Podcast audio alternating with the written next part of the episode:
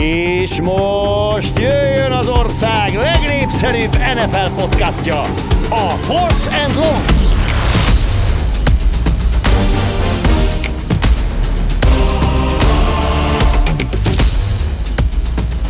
Sziasztok! Ez a Force and Long, az Arena 4 NFL-es műsora, és hát láthatjátok azt, hogy az elmúlt pár hétben eltűntünk, és azt mondtuk, hogy új, újult erővel és új uh, helyszínnel fogunk érkezni. Hát egész jól néz ki ez a helyszín, és innentől kezdve minden héten fogunk beszélni Budai Zolival arról, hogy mi történik éppen az NFL-ben, és hát nagyon kényelmes helyzetben vagyunk, mint ahogy a kevésbé kényelmes helyzetben mondjuk az NFC kelet, amelyik azt lehet talán mondani, hogy az elmúlt időszakban, vagy az elmúlt fordulóban szerintem nem is nyert volna mérkőzést, hogyha a Giants meg a Washington Football Team nem egymás ellen játszott volna. Szia Márk, de nincsen akkor pont, hogy kényelmes helyzetben? Hogy bukhatják sorra a meccseket a csapatok, és így is versenyben maradnak a rájátszásért. Tehát ilyen szempontból amúgy ez kifejezetten kényelmes, hogy hát mindegy, majd decemberben nyerünk három meccset, és az elég lesz. Jött egy kérdés az, a meccsen, amit közvetítettem, azon jött egy kérdés, hogy negatív mérleggel nyerhet a csapat konfer- divíziót ott az NFC keretben, és vasárnap még azt mondtam, hogy nem, na mostanra már azt mondom, hogy hát... Bíztunk abban, hogy a Cowboys azért jobb formát fog mutatni Andy Daltonnal, de hát ez egyáltalán nem történt meg, és azt lehet talán mondani, hogy az utolsó ilyen csapat, amelyik negatívval volt, az a Seattle Seahawks, és rájátszásba jutott. Előtted van az, hogy mondjuk így egy Dallas Cowboys akár egy kört is túlélhet? Az a Seattle Seahawks szerintem összességében egy gyengebb csapat volt, de egészséges. Ez a Dallas, ez gyengébb, mint amit ők tudnak. Tehát szerintem ez a különbség, hogy ez a Dallas, a Dallas nem véletlenül jósolták sokan augusztus 10-én még Super Bowlba. Most pedig ott tartunk, hogy október 21-én senki nem gondolja azt, hogy NFC döntőig akár eljutnának. Köztük, Vagy az is kérdés, kö... hogy bejutnak a rájátszásba. Te most mit látsz bennük? Tehát azért most már láttuk Dalton játszani teljes mérkőzésen. Vakok között a félszemű. Mert az Eagles se jó, tehát senkit ne téveszte meg azt, hogy visszajöttek a végén a Baltimore ellen. Jobban játszik most már Carson Wentz, mint mondjuk az első hetekben, de most már nincsen kivel jól játszania. Tehát teljesen lesévült körülötte az egész csapat, a védelem még mindig nem jó, sőt, hát azok a linebackerek botrányosak. Tehát vakok között a félszemű a király. Én azt gondolom, hogy a Cowboys, még mindig azt gondolom, és ugye múlt héten beszéltünk is erről, itt a podcastban, hogy a Cowboys megnyeri a divízióját, még így is mind a ketten azt gondoltuk. Én ezt mondom most is. Hát nincs mást mondani, tehát nem mondhatsz mást abból a szempontból, És mi van, hogy... a Giants és a Washington elkezd jönni föl? Nyilván most főleg a Giants, amelyik hát nyert a Washington ellen. Tehát óriási győzelmet arattak. Hát, tehát itt tényleg az, hogy ki lesz a legkevésbé rossz, egyre inkább befelé megyek. Szerintem Dalton egyébként javulni fog, de ez majd egy, egy más beszélgetés lesz. És akkor a 3-3 állítás ezúttal sem maradhat el, mint hogy a kőpapíróló. Új helyszín, új remények. Hogy állunk? Itt a, Szerintem ez a hatodik, hogy csináljuk. 6-0-al állunk, vagy 5-0-al? Szerintem csak 5-0-al. Még Igen. csak 5 0 hát lehet, hogy beírtam a hatodikat. De gyakoroltál? Igen. Igen? Figyelj, Jó. figyelj. Kőpapírolló. Hoppá! Gyere, gyerekek, új helyszín, új erő, három új állítás. Nagyon megalázó. Úgyhogy te kezded? Igazából megvártam azt, hogy tényleg ilyen szép helyszínről nyomjuk, és innentől kezdve fogom hozni egy győzelmeket. Te kezded? Hogyne. Az első állításom az az, hogy a New England Patriots idén nem jut a rájátszásba. Ezen gondolkoztam én is. Ezen gondolkoztam én is. Ez merész állítás most? Negatív inkább, mérleggel állnak? Inkább szokatlan. Tehát, hogy utoljára, amikor erről beszéltünk, akkor... Akkor még nem ismertük egymást. Vagy most arra gondolsz, hogy amikor... Bár így lenne még egyébként, ez ugyanígy lenne, akkor sok szempontból jobb lenne. Ugye akkor Matt Kessel volt az irányító, és Bradynek éppen a térsérülése miatt elég rövid volt a szezonja, de akkor pozitív mérleggel zárta a szezont a Patriots, és így nem jutott a rájátszásba. Most ez az a pozitív mérleg szerintem elegendő lenne a Patriotsnak, de... Ez azért 11-5 volt. Igen. Az bőv, az, az, az, az minden évben elegendő, amúgy, kivéve akkor. Ez mennyire durva, hogy abban az évben nem jutottak 11 5 rájátszásba. Tehát ez már alapból egy olyan pozíció, 50% itt már nem lesz elég. Hányadik legjobb csapat a divíziójában a New England? Az EFC keletben. Én mondok állítást, és visszakérdezem. Hát persze. Hát Szerintem egyébként... a kőpapírolót. A Buffalo Bills attól függetlenül, hogy most eléggé gyengé játszik, szerintem ők a legjobbak. A Miami Dolphins pedig jön utánuk, együtt a patriots -szal. Inkább azt látom, hogy, hogy stabilnak tűnik a Dolphins, és hogy náluk nem hiszük el, hogy stabil lehet, ugye Patriots meg nem hiszük el, hogy rossz lehet a csapat. És, és most az van, hogy a támadó egység azért uh, eléggé botladozott, és hát Cam Newton pedig egyedül kevés ez. Amúgy eh, csak, hogy így lezárjam ezt a témát, egyetértek, azt mondom. Egyelőre, amit látunk az alapján egyetértek, de fogunk ma még beszélni a New Englandről szerintem még többet is. Én meg hozom az első állításomat, ami akkor azt hozom, amelyik, amelyik kapcsolódik egy kicsit ahhoz, amit most mondtál. Legalább öt év, de lehet, hogy hosszabb idő után újra az EFC az erősebb konferencia. Tehát arról beszéltünk éveken át, hogy van egy-két jó csapat az EFC-ben, ugye a Kansas City, Baltimore, vagy korábban mondjuk a New England, de összességében, erősségben mindig azt mondtuk, hogy azért az NFC az egy kiegyenlítettebb és erősebb divízió, vagy konferencia, ahol négy-öt kifejezetten erős csapat van, míg az EFC-ben egy-kettő nagyon erős, és mögöttük nagy az űr. Most viszont azt gondolom, hogy összességében mindent egybevetve az EFC erősebb. Egyetértek.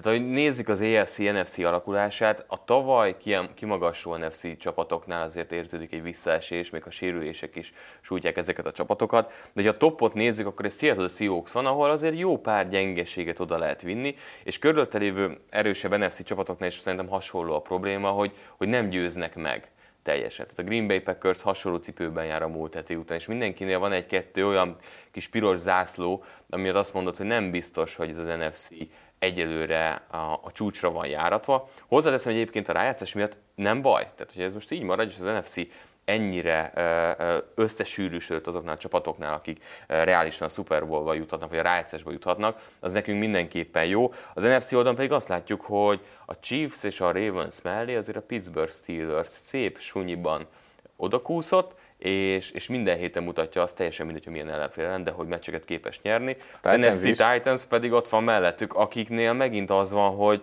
hogy tavaly azt hittük, hogy a plafon az, amit láttunk, de nem. Ez most egy új azt plafon. Azt hogy ez jobb? Igen. Jó. Ez most Erről szerintem még fogunk beszélni. is lehetséges, hogy, hogy egy jobb csapat. De arra gondolok, hogy például az EFC-ben 7.-8. helyen olyan csapatok vannak, mint a Buffalo, Las Vegas Raiders, Miami Dolphins, kicsit feljebb az Indianapolis Colts, a New England ugye jóval lejjebb, talán a tizedikek a, a konferenciában, ha nem lejjebb, míg hogyha megnézzük, azért ez a Carolina Panthers, 49ers, Lions, akik hasonló pozícióban vannak az NFC-ben, szerintem az egy gyengébb hármas, mint ami ugyanott találunk az EFC-ben. De mi a te második állításod? Szoktunk arról beszélni, hogy Adam Gaze már lerágott csont, Uha. de azért a Jetsről eh, szeretnék beszélni. Én azt mondom, és, és főleg ez a Tennessee Titans kapcsolatában érdekes, hogy Sam Darnold lesz még kezdő irányító, eh, de nem csak a Jetsben. Ezt abszolút el tudom fogadni. Amúgy attól függ, hogy mikor váltják le Gészt. Mert ha mondjuk most holnap kivugják Gészt, és jön egy jó támadóedző, akivel újra, vagy nem is újra, hanem először végre Darnold a jó útra tér, akkor lehet, hogy marad a Jetsnél, és akkor ott így szépen lehúzza a karrierjének a fontos részét. Tehát ugye Tenehill ugyanakkor ment el, mint Géz, tehát már Tenehillbe belefáradtak ugyanakkor, mint Gézbe. De ha Gézt most gyorsan kirúgják, akkor Darnoldnak még van lehetősége megmenteni a Jetses álmait. Mi Ettől kell, ahhoz, mi kell ahhoz tényleg, hogy Adam Gaze kirúgják? Tehát, egy, Mi kell ahhoz? Hát most már nem tudom. tehát, most már megint támadó koordinátor, és hívja a játékokat, úgyhogy látszott ez a, a Dolphins elleni mérkőzésen, mert nulla pontot szereztek. Tehát azzal menti Küldtem neked helyzet. ugye egy tweetet, amiben végigvették, kim volt ez a, a kihívás a meccsen, tehát a CBS megalázta eléggé csúnyan Adam Gaze-t, mert meccs közben kitettek egy kis feliratot a képernyőre, hogy hol végeztek a, a támadó egységei a korábbi években, a Miami Dolphins, sőt még a Chicago Bears is, és egyik se volt soha top 20-ban szerintem. Ami a azért pedig jó. De- tök utolsó. De és ez azért jó, mert ő alapvetően egy támadó guruként érkezett az NFL. Nagyon reméltem, hogy a guru szót fogod Igen. használni, mert De- tehát mennyire abszurd. Hát, Indokolatlan, hogy Adam Gaze most már éveken keresztül nem tud egy támadó egységet úgy összerakni. Erik Bienemi, eh, D-ból sokkal inkább vinném őket most egy csapatba, mint Adam Gaze. Tehát rengeteg támadó koordinátor van, akit előbb vinnék, mint Adam Gaze, sőt, lehet, hogy csak olyan támadó koordinátor van. Hogyha jobban belegondolok, egy Joe Brady Caroline-ban, aki első évében van ugye így az NFL-ben támadó koordinátorként. Jó, mondjuk Gaze az idei uh, Hugh Jacksonunk. De azért ez már érződik, hogy minden évben kiszemelik De ő valakit. lehet, hogy rosszabb amúgy? Lehet, hogy ő kb. minden idők legrosszabbja? Jött egy tök jó komment ehhez Facebookon, hogy melyik 0-16-os csapat volt, a, a valaha volt legrosszabb. Ugye itt a Cleveland Browns uh-huh. és a, a Detroit Lions jön szóba, és tök sokat gondolkodtam rajta, és szerintem ez a csapat. Tehát itt tényleg... Nem akik- lehet, hogy ez mindig ilyen kicsit ilyen recency bias, hogy a legújabb csapatra mondjuk azt, hogy na ez a leggyengébb. De, de hogyha mondjuk azt nézzük, hogy tehetségek terén hogy áll ez a Jets jelenleg, akkor ott legalább azt tudom mondani tényleg, vagyok. hogy volt egy Megatron. Uh, A Brownsnál, hát, az mondjuk karcsú volt, Ott volt Miles Garrett. de, de ott volt egy-kettő Egy olyan játékos, aki, Garrett. aki azért uh, elit szinten volt. Meg az is látszik, hogy aki innen eligazol, Robbie Anderson, az szintet tud lépni. Tehát ez az a válasz szerintem, hogy, hogy Gézen túl szerintem mindenkinek megváltás van. És most már azért ilyen szempontból Jamal adams is érződik ez, hogy, hogy nem véletlenül uh, üzenget néha mindig vissza, hogy azért most sokkal jobb helyen van Seattle-ben. Akkor viszont tudom is, hogy melyik lesz a második állításom itt a háromból, vagy a meglévő kettőből, amik maradt. A második állításom az, hogy Livion Bellnek kevesebb, mint 300 futott yardja lesz Kansas City-ben idén. Több TD lesz szerinted, mint Clyde edwards hillernek Nem. Tehát, ugye most megint az volt, hogy, hogy megint nem futott TD-t, futott 160 yardot, és, és a társadalom csak akar Williams futotta meg a touchdown Tehát az, tudod, amikor így a fantasy drukkerek így, oh, mit csinálott a goal line-nál. 300 yard all-purpose-ben? Tehát elkapott, futott? Futott. Futott. Ugye 10 meccs van hátra, Tavaly a Jetsben 789 yardot futott, korábban ugye a Pittsburghben 1291, 1268, Ö, tavaly a Jetsben 53 yardot átlagolt meccsenként, de azért egy nagyon alacsony cipelésenkénti átlaga volt 3,2, azért korábban meccsenként az egy 86 futott yard, 105 futott yard, ilyeneket átlagolt meccsenként. Én azt mondom, hogy most igen, 10 meccs van hátul, nem lesz meg neki a 300 futott yard. Próbálok azzal matekozni, hogy alapból hátralévő meccseken mondjuk akkor mennyit kéne átlagolnia, tehát ilyen 30 yard környékén per meccs. Remélem, hogy nem lesz meg, és nem, nem, nem, nem megint a, a fantasy beszél belőlem, de hát kénytelen vagyok ebből kiindulni. Szerintem meg lesz. De nyilván ez, ez, ez arról szól, hogy szerintem bőven megvannak ők Edward Zillerrel, Nem is értem. Nem értem, miért hozták Azért, ide. mert jó játékos, ilyen szempontból én Jó játékos megértem. még? Ezt se tudjuk, Tehát, ezt se tudjuk, de ha az a baj, valakinek hogy- megéri a kockáztatás, akkor nekik. Tehát ugyanott vagyunk, hogy nem érted, Olcsó hogy pénzért. miért visz első körben running backet a Kansas City Chiefs. Mert nekik nagyjából Megteheti. tök mindegy, megteheti.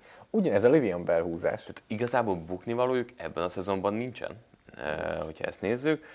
Szerintem a goal szituációk miatt, meg azért rövid helyzetek miatt hozhatták, szerintem meg lesz a 300 yard. De a goal szituáció, ez megint nem hoz yardokat. Nem, nem, nem. Csak De hogy mire mondod, hogy meg lesz, Szerintem meg lesz, itt ilyen meccsenként 6 Nyilván az kezdjek izé, ne számolni. számolni, Jó, inkább a meg lesz. harmadikat. Kimondtam, meg lesz. Uh, harmadik állításom, az NFC keretnek összesen nem lesz 15 me- győztes meccse. Összesen. Tehát még a csoporton belüli győzelmeket is beleszámolva. Összesen nem lesz 15 Nem. győzelme? Nem. Azt tudod, hogy ez ilyen messze minden idők legrosszabbja lenne. Uh-huh. Azt hiszem a 2008-as NFC kelet volt, eh, bocsánat, NFC nyugat, vagy 2012-es NFC nyugat, valamelyik NFC nyugat volt, 22-44. Az volt a valaha volt legrosszabb. Hát most, most azt mondod, hogy nem az, hogy egy vagy két meccsel mennek alá, hanem azt mondod, hogy Igen. bőven alá Ugye, mennek. ott tartanak, hogy eh, öt győzelme van eddig a, a csapatoknak, és emellett van eh, ugye, 19 veresége. Tehát nagyjából itt a 20 környékén van, és akkor nagyjából felszoroztam, hogy hány vereségén ez a 20-64 környékére e, kijöjjön, és, és azt mondom, De hogy várj. még alá fognak menni De ennek. várj, 15 az nem lehet. Miért hát ne lehetne? 12-t játszanak egymás ellen. Igen. Az 12 győzelem. Azt mondod, hogy divízión kívül az egész Divízión kívül jelenleg fog nyerni kettő most meccset? non-conference szempontból nulla győzelmük van eddig az összes mérkőzésen, és szerintem ezt is tartani fogják. Ez az NFC kelet szerintem minden idők leggyengébb csop- csoportja. Hát azzal azt mondod, Torony magasan, aha.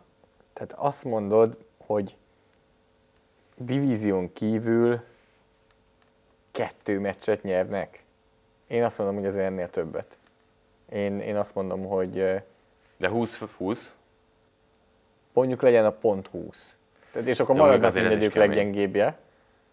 Az, az mondjuk akkor kijön egy 7, meg 6, meg 5, meg 2. ki fog ebből itt 7 meccset nyerni? A Andy Dalton talán. Nem tudom, nagyon halkan Még már mondom. csak, már csak, nagyon ötöt, halkan mondom. már csak ötöt kell nyernie, úgyhogy mégis nincsen sok hátra. Az én harmadik állításom nem Joe Burrow, nem Justin Herbert, de a J az marad, Justin Jefferson lesz az év újonca. Hú. Hát a srác óriásit játszik, tehát ez, ez kétségkívül, hogy most ha nem, tehát ha nem csak az újoncokat nézzük teljesítményben, hanem elkapókat liga szinten, ez a liga egyik legjobbja. Tehát, hogyha azt nézzük, hogy hány yardot kapott el átlagosan egy-egy elkapásból, az bőven 20 fölött van, ha jól tudom. Én azt hoztam, azt néztem ki itt ilyen fő statisztikának ehhez az állításomhoz, hogy yardok leosztva futott útvonalak. Tehát, hogy útvonalanként amennyit fut, hány yardot kap el. 3,20 yard megtett útvonalanként.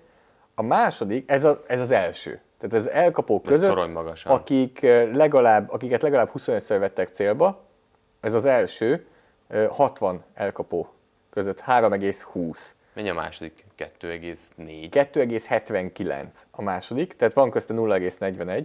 Ha ennyit megyek le a másodiktól, ezt a 0,41-et, akkor egészen a 9 megyek. Tehát az első és a második között akkora a, a rés, mint a második és a kilencedik között. Tehát 2,79 utána, és olyan nevek, tehát ez egy nagyon sokat mondó statisztika, ez az egyik legtöbbet mondó statisztika, mert ez, ez állandó, ez jó, tehát vannak statisztikák, amik nem ragadnak úgymond játékosokra, hogyha ebben jó vagy, akkor ez évekre jó leszel, és jó vagy. Mondom, hogy kik vannak mögötte. Robbie Anderson, jó, ez egy... Oh, még Ez nem egy tudjuk. Igen. eddig. DeAndre Hopkins, Julio Jones, DK Metcalf, Stefan Diggs, Davante Adams, Calvin Ridley, Keenan Allen. Tehát ez, ez a liga krémje. Julio Jones mond, mondtad? Julio Jones a negyedik. Tudod, mi ebben a durva? Hogy Julio Jones és Ridley, tehát ők még feleződnek Matt Ryan-nél, mert ugye egy csapatban játszanak, és az egyik kioltja a másikat, tehát ugye minél többet tudja bevonni a passzjátékba, ugye ez azt is jelenti.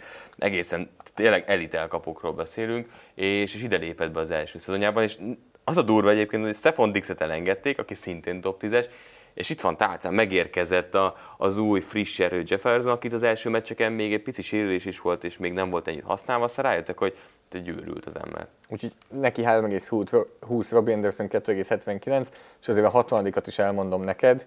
E, E, igen, mondjad. mondjad? ki az? Nem. Mi a tipped? Látom, hogy van egy tipped. Harry. Nickel Harry. Nem, ő az 50 60 Chris Hogan 0,69. Azért nem akartam a mi Kriszünk. Azért nem akartam őt mondani, mert nem gondoltam, hogy egy passzoltak felé. 0,69, vágod? Tehát az azt jelenti, hogy ő négy playből kap el annyit, mint Justin Jefferson egyből Hányszor, nagyjából. tehát, hányszor passzoltak felé? 26 elkapás, 26 target, abból 14 Jézus. elkapás és 118 yard. Ezen gondolkodtam, hogy egyébként nem vagytok leszerződve a panthers -el? Ő a Jetsben van. Tehát, hogy vagy már, már Jetsben van. Nem, ugyanaz. Tehát, hogy... Te előbb beszéltél a nagyon tehetséges Jetsről. Hí. Jó, mondjuk ott mindenki is pályára lépett már a sérülések miatt. Nem, mint, te hogy is egyébként, egy, mint hogy egyébként nem... Hát, hogy Mennél? Adam Gizzel játszanál együtt? tudod így. Vissza- Takót, visszatérve. Keresném a takót. Justin Jefferson évújonca, meg tudod venni, vagy nem? Meg, meg, meg. Nagy a hype az irányítók körül, és, és ők azért ott lesznek, de, de ez tetszene. Ez tetszene. Úgyhogy ö, igen, ez jó. Visszanézzük majd. Egyébként kellett volna írni ezeket a szezon elejét. Nekem folyamatosan. Valahol visszahallgatható? Nem. Nem tudjuk, hogy hol, de lehet, hogy jobb is. És akkor a hét legnagyobb mérkőzése és legnagyobb meglepetése az egyértelműen a Denver Broncos New England Patriots volt. Azért is mondom azt, hogy a hét legnagyobb mérkőzése, mert Zoli, amikor megérkezett a, az első mérkőzésre a vasárnapiban, amikor én közvetettem, akkor a, a másik félidőtől nézte ezt a meccset, és mutogatott folyamatosan Nickel Harryre, és látszott azt, hogy azért bízott abban a Patriots fordít. Óriási meglepetés, 18-12, a mezőnygólok csatája, egyetlen egy TD sem született, és ez megint, ugye mindig ilyenkor, amikor 30 De pont van egy TD. mérkőzésen. A ja, legvégén, Patriotsnak, legvégén, igen, igen, de hogy addig nem volt TD, és pont azon rögtünk, hogy mezőnygól, mezőnygól, mezőnygól, mezőnygól, hogy 30 pont környékén sokan azt mondják, hogy védelmi háború. Milyen jók a védelmek, és, és hogy tényleg kihozzák a maximumot, és ilyenkor azért 10-ből 9-szer ez nem védelmi háború, hanem a támadó egység botladozása. És ez Drew Lock és hát Cam Newton per inkább Patriots offense mindent megtett, hogy azért ez, ez ne róluk szóljon. Hát azért is is, mert Loknak például egy nagyon-nagyon felemás meccse volt. Hát ahogy kezdte a meccset, rögtön egy óriási passz volt Patrick felé, ugye Devon McCourtit nagyon megvert. Az Jason. tökéletes, vagy Jason McCourtit, igen, a cornerbacket. De Lok, igazából én pont erre számítok nála. Nem fog meggyőzni engem. Josh ellen, nagyjából. Nagy passzok, nagy hibák, nagy passzok, nagy hibák. Talán Miért még egyről a produktivitásban, tehát hogy mennyiségben nincs annyi pont a Mhm. karjában, talán ennyi, ennyi hiányzik. Jó ez egyébként a Broncosnak, hogyha most arról beszélünk, de Drew Lock nem lehet, hogy az lesz, aki mellett nehéz lesz letenni a korai még Dehogy egyébként. nem. Én nem. Ugye ezt mondtuk augusztusban, hogy eh, pont annyira jól játszik, hogy ne hozzál a nyakára irányítót, de annyira nem játszik jól, hogy, eh, hogy ilyen nagyon-nagyon kimagasló legyen. Tehát eh, most nálunk a, Denver offense-ben ő volt a hatodik legmagasabb grade, egy 67,5, ami egy ilyen átlagos átlag fölötti, mert az elkapói viszont ejtettek el olyan passzokat, amiket nagyon oda tett. Tehát neki voltak a legjobb olyan passzai idén, vagy ezen a héten, amiket elejtettek az elkapók. Tehát olyan 40 yardos passza volt, ami ott volt az elkapók kezében, és vagy kiütötték, vagy elejtette azt. Úgyhogy ezért azt gondolom amúgy, hogy a New England védelme kifejezetten jól játszott. Nehéz helyzetbe hozta őket többször a támadósor, de én úgy érzem, hogy ők kifejezetten jól játszottak, mert megnehezítették, hogy Loknak mekkora helyre kell bedobni a labdát. Tehát eh, Szerintem ez az elvárt. Tehát a Patriots defense évek óta azt várjuk, hogy a passzvédekezést azt azért elég hatékonyan hozzák. És főleg kevesebb tapasztalatú irányítókkal szemben ez pláne igaz.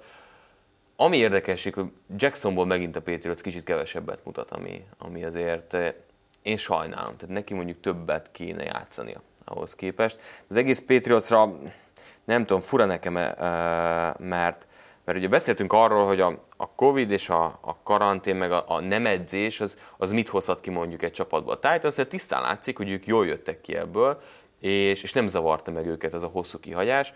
A Patriotsnál azért többet edzettek, viszont Cam Newton nem volt velük, azért ez érződött. a nem csapatban. edzett a Patriots. Patriots szinte alig edzett. A két hét alatt volt képest- kettő. A Titans képest többet edzett. Hát, ott hosszabb várj, volt. a- Papíron vagy, vagy hivatalosan? Ja. Vagy tehát, Igen, hivatalosan, vagy nem Igen, tehát hivatalosan? Valószínűleg a Patriots lehet okosabban csinálta, mert mondjuk egy, egy buborékba tette be a játékosokat. Hát ugye a Titans-nél elvileg ilyen illegális edzések voltak, hogy összegyűltek, de a Patriots nagyjából két hét alatt egyszer edzett. Egy edzése volt a Patriotsnak, és ezt elmondta Newton, és mindenki elmondta, hogy ez kijött azért a meccsen. Tehát ezt abszolút nagyon- érezték, hogy De akkor a Titansnél miért nem? Tehát, hogy azért mert A- Tannehill jó, nem tudom.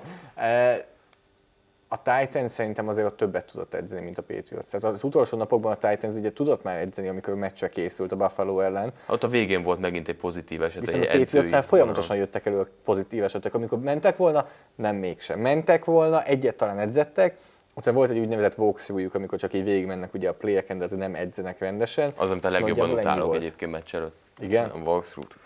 Tehát a, ha valamit ilyenkor mindig, mindig ilyen feleslegesnek érzed, hogy lemész, utazol egy órát, akkor leléped a playeket, menjünk haza, és így, jó, oké. Okay. Izgalmas volt. Na, nagyon, nagyon. És egész héten az gyakorol, és NFL szinten azért más az a felkészültség, ami, ami kell. Azon gondolkodtam egyébként szerintem azért lehet, mert alapból a támadó egység nem jó. És hogyha egy támadó egység már szenvedés, és rengeteg elemzés meg végrehajtás kell ahhoz, hogy egy kicsit versenyképesebb legyen, akkor, akkor jobban kijön az edzés hiány. A Titansnél pedig pont az van, hogy vannak jó elkapók, jól megy a futójáték, Derrick Henry nagyon jól játszik, Tenehill nagyon jól játszik, és szerintem ott könnyebb dolog van, ha mindenki formában van, és Illetve- jó a csapategység. Illetve kontinuitás, imádjuk ezt a szót, Imádod? imádjuk. Tavaly az a Tennessee támadós nagyjából ugyan, ugyanúgy nézett ki, mint idén. A New England offense tavaly és idén, hát ég és föld, hogy kik jöttek, mentek, hogy Hát egy dolog, ki a ott a kontinuitás? Hogy rossz. Tehát a támad egységre igen. ez igaz, hogy rossz. Meg Edelman. De amúgy, tehát most itt a Patriots támadósorát nézem, és nem tudom, hogy hol kezdjem a problémákat, mert annyi probléma van. Tehát például lassan szerintem beszéltünk arról, hogy Isaiah Wynn nem válik be. Tehát egész egyszerűen hoztak az első körben egy baloldali tackle aki ezen a meccsen baloldali guardként kezdett, ott is volt olyan hibája, ami interceptionhez vezetett, utána volt, amikor megölette kicsit Cam Newton-t, játszott baloldali tekült is, borzasztó meccse volt, passzblokkolásban 29,9-es PFF osztályzattal. Aztán tovább mehetünk oda, hogy Ryan Izzo, aki az első számú Titan ékén, hogy előlépjen, neki volt egy fumble kult szituációban, szinte minden kult szituáció egy ilyen szoros meccsen és kevés pontos meccsen, de neki is volt olyan szituációban hibája. Nikhil Heavyről szerintem nem kell beszélni, hogy Ne. ne, jó, egyetértek, ne beszéljünk róla. megint ott tartunk, hogy csak nyomatékosítani tudom, hogy elkapókat és tight egybevéve, vagy akár csak az elkapókat, akár csak a tight Tehát ha három különböző csoportot nézzük, ez a leggyengébb az NFL-ben. Egyértelmű. És ez már az a fajta gyengeség, amit már a rendszer sem tud elfedni. Tehát itt már nem, hiába jön Cam Newton, hiába jön a futójáték, hiába jön tényleg a harmadik downoknál White, vagy Burkett próbálják beépíteni. Egyszerűen ez a csapat gyenge, és Vinnél is az volt, hogy az első egy-két évben kevésbé jött ki. Az első évben ugye nem játszott semennyit, mert megsérült. De utána nem volt annyira probléma, mert Bradyre arra építettek rengeteg passzituációnál, hogy rövid, gyors passzok. Dennis, egy... Dennis Rodmanesen mutatom, hogy így egyből elmegy minden, Igen. mindenhol mennek a passzok. És ott nem jön ki a hiba. Ott nem jön ki az, hogy, hogy Vin egyébként akkor is már egy alul mérezett teköl volt, nem tudták, hogy most őt gárba akarják tekölbe, és hogy, de nem is fizikális, tehát hogy, hogy nincs meg az igazi erősség. És Vinnél akkor is az volt a probléma, hogy, hogy nem lehet látni azt, hogy, hogy milyen irányba fog elmenni a karrierje, miközben egyébként ennél, ennél sokkal több kéne pont Newtonnak, mert a passzjátékok azzal, hogy nem tudnak elszabadulni, és jó pár ilyen coverage szek volt, óriási kapott Cam Newton vakoldalról, amit mondtál, hogy majdnem megölték. Abból volt, hogy Newton tartotta, tartotta, nem volt szabad célpontja, és ebben egyébként neki is azért elő kell lépnie, mert, mert éreznie kell, hogy, hogy mit tud a támadófal, illetve van két eléggé megtermett lába, és ezeket használni kell. Nyilván nála is kért az, hogy nem edzett. Tehát, hogy ő is nagyon, ő is nagyon hiányolta azt, hogy, hogy nem edzett, és mondta is, hogy nem játszott jól. Tehát ez is mind a kettő igaz egyszerre, hogy van egy kifogása is, valamelyes, hogy nem edzett, és az is tény, hogy nem játszott jól. Tehát mind a kettő igaz. Viszont kicsit ellentmondok magamnak Isaiah Wing kapcsán, hogy ha van egy példa arra, hogy ne temessed feltétlenül az első köves baloldali tekülödet, akkor nem, nem bolsz lesz. Az ötödik hét vagy hatodik hét után az NFL baloldali tekülök között legmagasabb PFF grade rendelkező játékos Gerett Bowles. Ezen a meccsen is ő volt a Denver legjobbja, a 84,5-ös PFF grade. Hát Drúlok. Drúlok megérkezett. Meg szerződés év. Nem kapta meg ugye az opciót, az ötödik éves opciót nem hívták le, tehát ez a szezon után szabad ügynök lesz, ez a negyedik éve Gerett Bowlesnak, és az első, hogy elfogadható teljesítmény nyújt, sőt, egyből elit teljesítmény nyújt, és nem érted, hogy mi történik. És ugye ebben az a nehéz, hogy Denver Broncos elkezdte szépen a támadó falat összerakni, valamennyire, amennyire tudja Lock elé. De hogy ezek azok a szezonok, amik egyébként a, a legcsalókábbak. Tehát ilyenkor, ha lehoz egy kontrakt igen, tehát lehoz egy eh, olyan szezon, amikor ott, nem rossz. Nem rossz, de igen, tehát ugye azért Duprének nagyon jól segíti a helyzetét azért az, hogy Tuiték mit csinálnak belül, tehát most, amit a, a Cleveland ellen hoztak, Tuit, Hayward és, és TJ Watt is, tehát az, az mészállása volt egyenlő, tehát az segíti a dolgát, de Bolsznál pont ez érződik, hogy azért ilyenkor ez az egy év nagyon csalóka. Meglátjuk, hogy, hogy, hogy hogyan fog tovább menni. A Denver Broncos egyébként ebből a szempontból, ugye a csoportjában azért... Faktor? Nem tudom eldönteni. Tök nehéz, mert kettő-hárommal állnak. A Kansas City Chiefs nyilván ott a toppon, ez nem kérdés. A Raiders pedig 3-2-vel áll, és, és hullámoznak. Megverik a Chiefs-t. Tényleg megint azt mondod, hogy hoppá. A Raiders a leginkonzisztensebb csapat számomra ezen a felben, akik hogyha azt mondod nekem augusztusban, hogy a Raiders meg fogja verni a saints és a Chiefs-et, akkor úgy, fogok, úgy néztem volna, hogy micsoda, és közben meg voltak, volt kettő vereség is. De visszatérve a Denverre, úgy nyertek, hogy nem volt ott a legjobb játékosok Melvin Kort. a legfontosabb. Igen, de Lindsay azért 100 plusz összehozott a Patriots futás védekezés ellen. Tim Patrick nagyon szépen előlépett Cortland Sutton hiányában, tehát összességben a Denver azt kell mondjuk szerintem, hogy meg... nem lehet. Nem lehet, de közben meg kettő-három. Lehet, hogy megint ott leszünk, mint tavaly. Tehát, hogy ugyanúgy fogjuk zárni a szezont, az jó. és akkor nyugtatjuk magunkat azért, azért sérülések, Von Miller eh, kiesése. Itt inkább lock, tehát továbbra is azt mondom, hogy lock. A védelem azért egyre jobban összeáll, és, és az, az egy pont. Az nem csak el, tehát összességében, tehát látni azért szerintem a pozitív jelét a, a csapatnak, hogy azért ez nem rossz, engedett pontok tekintetében is azért nagyon jól állnak, 110 pontot engedtek eddig, de, de támadó egységnél Patrick és a Judy. Tehát Judy-nak kell feljebb lépnie, mert ő is nagy játékokat csinál, aztán meg nagy hibákat, és nagyjából hullámzik, ez az első szezonja, de látszik az, hogy, hogy ő kelleni fog mellé. A futjátékot meg használják, most Lindsay vagy Gordon, hát ők majd el, el lesznek ezzel, de logból kell kihozni, azért nemrég, tehát sérülésből tér vissza, idő kell neki, és, és megnézzük, hogy ez hogyan fog tovább alakulni. Én még nem írnám le őket. Nem azt mondom, hogy, hogy jó, meg ott az EFC azért színvonalas, de, de nem írnám le őket. A következő héten a New England Patriots a San Francisco 49ers ellen játszik. Mit gondolsz? Hi... 49ers. Én is azt gondolom, hogy nehéz nem a 49ers tippelni. De a 49ers egy hete meg őket temettük. Igen, aztán megverték a Rams, ami, ami megint indokolatlan volt. Szerintem Shanahan nagyot fog játszani Bill Belichickkel, tehát ez egy, egy jó párharc lesz, hogy hogyan próbálják az egymás gyengeségeit előhozni, és az, a, az erősségeit valahogy eltüntetni. Szerintem ez egy nagyon szoros meccs lesz, de, de 49ers győzelmet mondok. Én is azt mondom. A Denver Broncos pedig a Kansas City Chiefs-t fogadja. Chiefs. Én is úgy gondolom, hogy Chiefs. A Tennessee Titans pedig egy óriási meccset játszott a Houston texans hosszabbítás után egy forratos mérkőzésen nyert 42-36-ra. A mérkőzésen nagyon jól kezdett a Tennessee Titans, és akkor mindenki leírta a Houston-t, hogy, hogy ennyi, ez lefőtte, és, és semmit nem lépett előre a csapat. Aztán nagyon szépen visszakapaszkodtak, és egy ilyen hullámvasútá alakult a mérkőzés, tehát ötször változott a vezető szerepe, és tényleg támadó harc volt. Az egyik oldalon azért azért nehéz Derrick Henryről beszélni, hogy oké, okay, szerzett 200 yardot, de közben Ryan Tannehill 364 yardot dobott és, és 4 TD-t. A másik oldalon meg Watson 335 yardot és 4 TD-t. Ott viszont lehet, hogy a különbség a végén, ez a pici, az az, hogy egy Derrick Henryvel kevesebb a Houston Texans, vagy egy Derrick Henry-nyi futójátékkal. Hát a végén a pici, abban volt passzjáték is Derrick Henrynél. Jó, tehát is hívás volt. Bemondhatjuk, Ez. hogy ott volt olyan is. Igazából ott tartunk szerintem, hogy ettől a Tennessee Titans támadójátéktól kifejezetten félni kell. Tehát ez az elmúlt most már 16 meccsen nagyjából, amióta Tenehill van, ez egy nagyon erős és potens támadójáték. És az a durva, hogy eljutottunk oda, hogy ez a csapat simán passzolhat 40-szer egy meccsen, mert van kinek.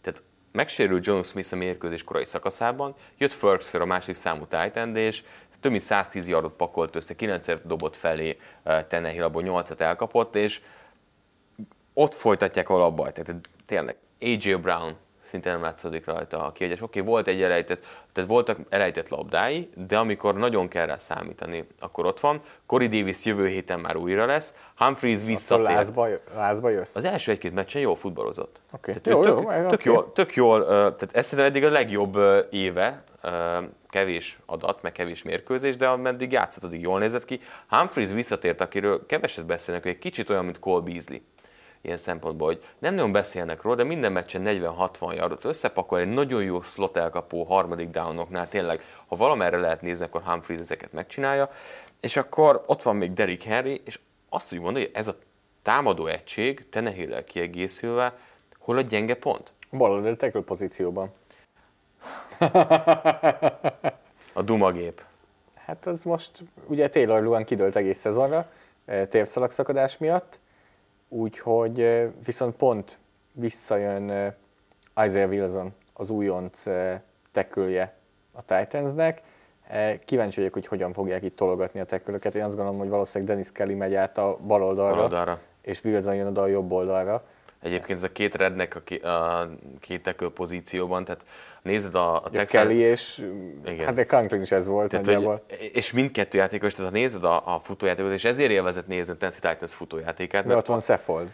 ott van Seffold is a, a, a kedvenced, de hogy vége van a játéknak, már Henryt viszik le, és annyit látsz, hogy repülnek be a különböző falemberek, és így ütik, De vágják. Ben Jones ugyanezt centerben. őrültek, tehát hogy mindegyik őrült, és tényleg náluk nincsen, hogy sípszó, addig mennek, ameddig mozog valaki, és ütik, vágják, rúgják. Tehát Nem az, hogy a síp szóig, hanem az, ameddig tövik valami. ameddig mozog az ember, addig ők ütik. Én Hát azért bírom nézni nem mozog, ez probléma lesz? Hát, Tehát egyértelmű azért mindig mondjuk, hogy jobb oldali tekül fontos pozíció, hogy azért a gárdok jó róluk nem mondjuk, de mindegy. Azt hiszem mondjuk mindig, hogy a baloldali tekül azért a legértékesebb pozíció és legfontosabb pozíció támadófalban. Ez egyértelmű. igen, most oké, oda kúszik a jobb oldali tackle is, de, De, ez a kettő. De ez a kettő. A belső ott meg tudod oldani. Meg, meg egyébként az, amiről kevesebb beszélnek, hogy a két tackle egyébként a futásból mekkora extra tud adni, mekkora lyukakat tud nyitni, mert ők egy az egyben vannak szinte a defensív endekkel is. Luan azért eléggé jól futásblokkolt, és azért ez nagy erőssége neki, és, és ez hiányozhat. És Derrick Henry a boxon belül nagyon jól játszik. És, és azért olyan folyosókat nyitottak most a texans mondjuk nem a Texans azért a mérce, tehát a futás ellen, vagy a futás elleni védekezésben, de, de McNichols meg pont a, a dinamizmust hozza a csapatba, és a kettő egész jó párhuzamban állítható, és jó kapcsolatot tudtak kialakítani a futójátékkal, de azért az, és akkor itt beszélünk arról, hogy mindig azt mondják, a futójáték az egy, egy másodlagos, ne fussál, hogyha nem megy. De, de ez az a pont, amikor 27-szer futsz, és 260 yardot hozol, tehát átlagosan 10 yardot szerzel, így fuss. Persze. Tehát, hogy hogy ez nincsen, nem az a Nincsen pont. olyan analitikai szakértő, vagy, vagy data analyst, vagy data scientist, aki azt mondja erre, hogy hát a futás az nem jó. Így, tehát a, a hatékonytalan futás az az, ami nem jó, és az az, ami mindig, ezt mindig elmondjuk, hogy ha úgy fut egy csapat, hogy négyes átlagot hoz, ugye a négyes átlagra azt mondják már, hogy az már okés, az futásnál lehet, hogy okés, de hogyha szembeállítjuk a passzjátékkal, akkor nagyon nem okés, hogyha négy yardot átlagol a futód, és közben az irányítód 7 yardot átlagol passz kísérletenként. Na de most az van, hogyha 10 yardot átlagol a futód, fussál, nyugodtan, csináld. De akkor- tavaly a Baltimore. Azaz. És akkor ráhúznak azért, hogy Tenehill is oda tesz 360 yardot. Ettől lett más egyébként ez a Titans vele, mint Mariotával, hogy Mariotánál feljöttek a boxba 7-8 védőjátékos ott volt, és tudták, hogy már á, úgyse tud passzolni, úgyse lesz olyan agresszív, nem fog úgy játszani, mint Tenehill, és ez most megfordult. Tehát akkor azt mondod, hogy ha levesszük a leghosszabb futását Johnsonnak a Texansnál, akkor ugye 18 futás, 46 yard, akkor ez az, amiről Akkor beszélünk. ők 18-al többször futottak, mint, Mit kellett, volna. Igen, Nagyjából Igen főleg úgy, hogy Watson jól futballozott. Jól, beszéljünk akkor arról a döntésről, és ez amúgy nagyon érdekes, és jó, hogy elmondod, hogy Watson jól futballozott, mert ezzel egyetértek, hogy ugye a touchdown szerzett a végén a Houston Texans, elmentek 36-29-re, 1 perc 50 másodperc volt hátra, és ahelyett, hogy extra pontot rúgtak volna és 8 pontra növelték volna az előnyüket, rámentek a két pontosra, ami nem jött össze. Ugye a két pontossal 9 pont lett volna a különbség, két labdabirtoklásnyi, így viszont a különbség maradt 7 pont, amit szépen kiegyenlített 1 perc 46 másodperc alatt a Tennessee Titans, és tulajdonképpen nem kapta vissza a labdát Dishon Watson. Tehát onnantól, hogy a két pontos nem sikerült, nem látta a kezében a labdát Dishon Watson. Hát már az érme feldobásnál érződött. És szerintem azért, mert annyira jól fut, tehát jó volt mindkét támadó egység, hogy ilyenkor a legvégén, amikor tudod, hogy az ellenfél a TD-t szerez, és úgy is szerezni fog, mert érzed, akkor ott már érzed a cointos után, hogy De akkor menjünk vissza, egyel vissza ebbe, és akkor ez alapján, amit mondtál, én ezt egy érvelésnek is veszem annak, hogy akkor viszont két pontosra akarsz rámenni, mert meg akarod ott nyerni a meccset, mert érzed, hogy ez az ellenfél offense, ez most annyira megy, hogy ez 1.50 alatt végig fog menni a pályán, és megcsinálja a két pontost.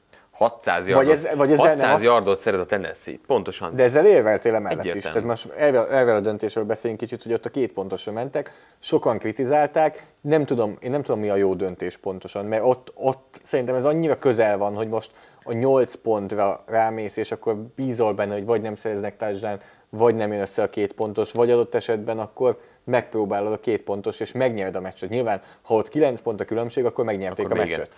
Ugye itt a kérdés az, hogy hány százalékos ö, ö, sikerességgel tud az ellenfél két pontos kísérleteket csinálni. Tehát elkezded azt számolni, mennyi az esély ahhoz Hát és hogy arra, te- hogy TD-t szerez, És a sajátodat és a is. sajátra is igaz. Mert hogy ott, de a másik oldalon meg hány százalék az, hogy eljut oda, hogy TD? Akkor marad x százalék. Az x százalékból még leveszed azt, hogy a két pontos kísérlet is sikerüljön. Én nem tudom ezért hibáztatni a Texans, azért sem tudtam volna hibáztatni, ha berúgja egyébként az extrát. Tehát az is egy oké okay dolog. Szerintem itt nagyon közel van a kettő. Nagyon. Van olyan, amikor nem. Tehát például a, hogy a New England meccsen ugye följött 18-9-re a Patriots a negyedik negyedben, és akkor próbáltak meg egy két pontos, mindenki szitta a belicseket, miközben ez a szokásos, amivel mindig beszélünk, hogy Tudjuk előbb menjél a két pontosra, Igen. és De nem ez kezd tudta. átmenni. Tehát ez, ez, ez, az NFL-be kezd átmenni az, hogy a mezőnygól helyett előbb tud meg, hogy mi vár rád a jövőben. Na itt mondjuk a Tennessee-Houston meccsen Rich Gannon, a szakkommentátor korábbi irányító abszolút nem értette, hogy mi történik, és nagyon kritizálta eh, Romeo Crennelt, és mondta, hogy hát hogy az analitikát nagyon nem szereti, és inkább csak érzésből szeret döntéseket hozni. és, akkor Gannon?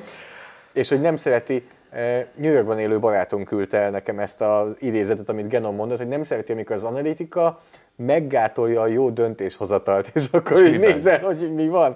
Az pont azt segíti elő, hogy jó döntéseket hozzál, és egy olyan irányítónak a kezébe teszed a labdát, akinek 37 passzából 28 jó volt, 335 yard, 4 touchdown, 138,9-es irányító mutató. Én szerintem ez egy védhető döntés, hogyha ennek a srácnak a kezébe teszed a labdát, és csak két yardot kell, hogy megtegyetek, és megnyeritek a meccset. Igen, és uh, tehát a Texans közel volt ahhoz, hogy behúzza a második meccsét. Ettől függetlenül ez a Texans nagyjából ugyanott van. És, és nem is hiszem, hogy sokkal többet kell várni ettől a csapattól. Tehát, hogy itt válaszokat várnak ebben a szezonban? Vagy vezetőedző kérdés. Mi az, amit most a Texans felhasznált a következő 10 forduló, vagy 10 mérkőzésen? Kiárusítani a játékosokat most. Ez a Texansnak szerintem ami fontos. Ugye nagyon kevés draft cédulájuk van, és így tudnának szerezni. Kevés? Ez szinte nincsen. Na, hát ezért kell, Ez a probléma. ezért kell most akit csak lehet nagyjából kiárusítani, mert ennek a szezonnak vége számukra, ennek az ablaknak vége, tehát itt most ez nem az, hogy jövőre jön egy edzés, akkor visszajöttünk a rájátszásba, erről beszéltünk korábbi podcastban, hogy ezt nem látjuk a Houstonnál. Tehát emiatt azt gondolom, hogy akkor most rendesen le kell rombolni, és akit lehet kiárusítani. Nyilván nem egy Dishon Watsonra gondolok, Hát persze, majd az lesz, hogy Watson mondjuk egy Travoltát így néz. de ez kell. Van, és Mert most Az ez a a, baj, legkilátástalanabb nem ez a helyzet, ami most vannak. Legalább legyenek draft De tudod mi a rossz, hogy nem csak, hogy, hogy kilátástalan, hanem hogy a játékosok kora is. Tehát aki körbeveszi játékosok, mind inkább a 30 felé halad. Tehát hogy ki az, akire építesz ebből a támadó egységből.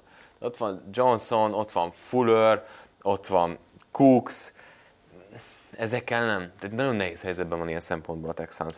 Következő héten a Houston Texans a Green Bay Packers ellen játszik, erről fogunk majd még beszélni részletesebben, mert ezt az Arena 4-en képernyőre tűzzük. Viszont nem fogjuk tudni sajnos adni a Pittsburgh Steelers Tennessee Titans meccset. Két 5 0 csapat, ugye ez Covid miatt már egyszer elmaradt ez a meccs, és most pótolják be.